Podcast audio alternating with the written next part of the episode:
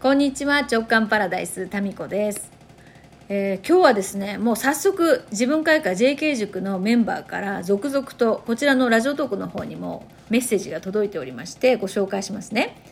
なおなお01233今回お世話になります JK 塾2期生に参加します。タミコさんはインスタライブの時から聞いています。私は美容師をしています。昭和44年生まれで19歳の時江古田駅の日大芸術学部のそばで働いていました。ほう。インスタライブで日芸の話が出た時はこれは引き寄せているって縁を感じました。今中国語3級を取るぞと夢中になっています。JK 塾2期ワクワクしています。よろしくお願いいたします。不思議なご縁ですね。そうですか。じゃあなんかどっかですれ違ってるかもしれないですよね。そう。まあ、あの説明するとね、私は日大芸術学部の放送学科なんですね。で、その日芸って、西武池袋線の江古田駅のすぐそばにあって、まあ、あの辺、海外はね、大学生で芸術系の大学が他にもああるので、まあ、ちょっと個性的な学生たちがね、うろついているエリアで、確かね、その当時、日本で一番喫茶店の密集率が高い地域だったんですよね。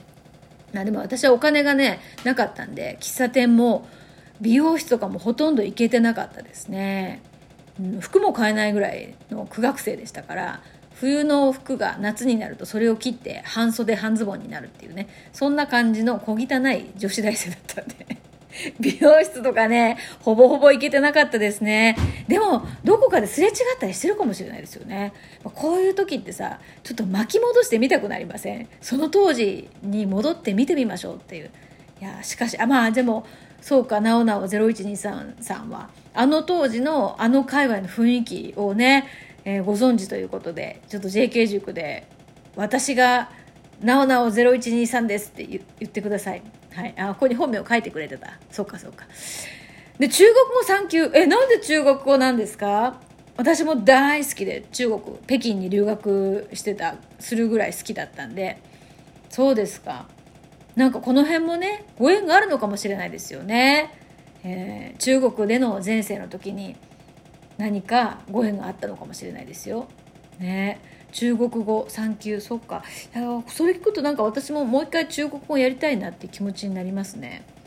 なんか何のためにっていうよりかは私ね中国語を勉強したきっかけって言ったっけ前も。なんでこの言葉がわからないんだろうって思ったんですよ。わかるはずなのになーって思って。そこから、まあ、中国語を勉強するきっかけになったんですよね。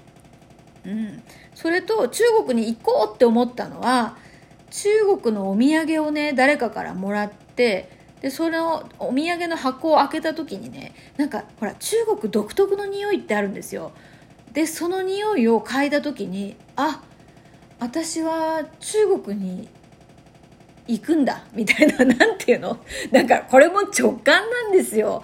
私なんか呼ばれてるじゃないけどむしろ中国の方が自分の居場所みたいな感じがしてね。それでもう反衝動的に中国に行ったんですよ、うん。まあねそのいんとななんで中国行ったんですかって言われたらまあ、一応ねその中国語を勉強して中国語が好きだってことになってるんですけど、まあ、それもあるんですけどでもそれでは日本でも勉強できるじゃないですか。中国に行こうと思ったのはその中国のお土産の箱からの匂いがあ私を呼んでいる。そうだ中国に行こう。上司にね、えー局長アナウンサー辞めますっていう。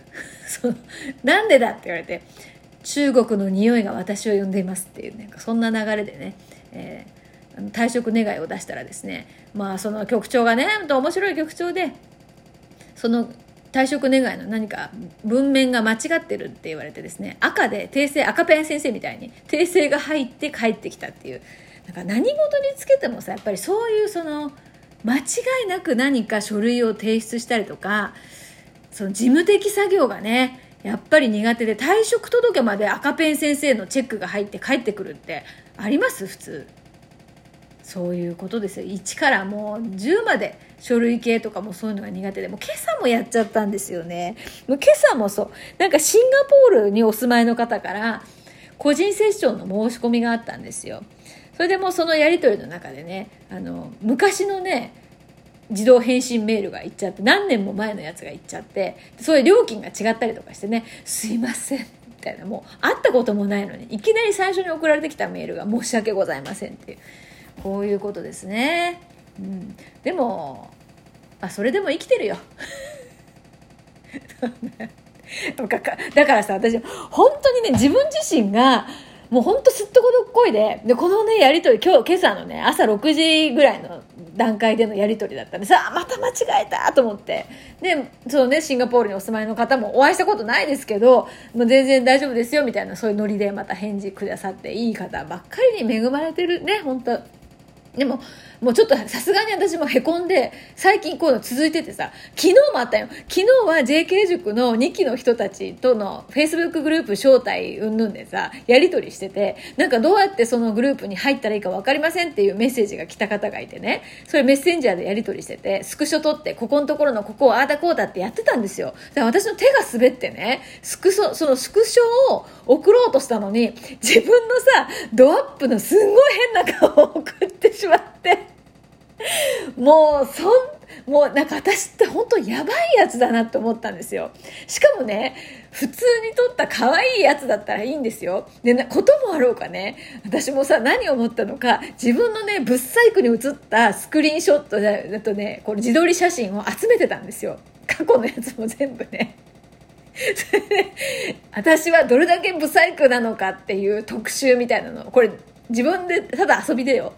どんだけブサイクなのかっていう画像を集めてたんですよね。で、こともあろうか、その中の1枚を送っちゃったんですよ。だからね、これ、慌てて取り消したけど、もう、もうそれをほら、開封されてますから、もうなんかスタンプが返ってきましたけどね、なんて送っていいのか分かんなかったんでしょう。でもあれは私じゃありません。あの、双子の姉です。はい。時々出現する双子の姉です。もうこれでも昨日もさやっちまったでしょ？でそのシンガポールの方とのやり取りももうやっちまったでしょ？でもこういうことがなんか別に忙しいからとかっていうことじゃなくてほら昔からなんですよ。退職届も赤ペン先生が入るわけですから。でねもうさすがに今日朝ねいやちょっと私へこむわって。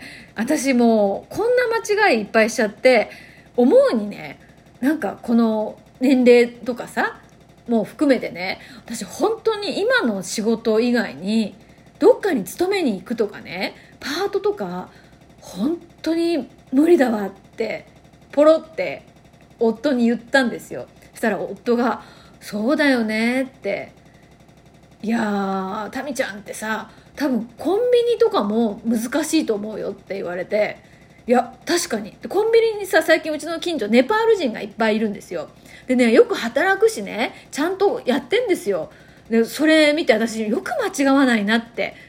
本当おせっかいおばさんだから 一言「お疲れ様って言いたくなっちゃうんだけどまあ言いませんけどそう思ってたのね。夫もねあのこさ、ね、この近所のコンビニでね働いてるネパール人の方が多分ねちゃんと仕事するよって言い残して仕事に行きやがって。本当に。普通さ大丈夫だよとか言わない？いやでも正直なわけよそこはさ。いやでも本当そう思った。で歯磨きながらさ思ったんですよ朝。いや私ね本当にアナウンサー辞めててよかったなって思いました。でアナウンサーも向いてる面もあったんですよ。そのアナウンサー業務の中でも向いてるところもあったんですよ。その生放送とかインタビューとかね。そこはむちゃくちゃ向いてたんですよ。つまり台本がなかったりなんかハプニングが起こった時のその対応とかがワクワクするわけよ。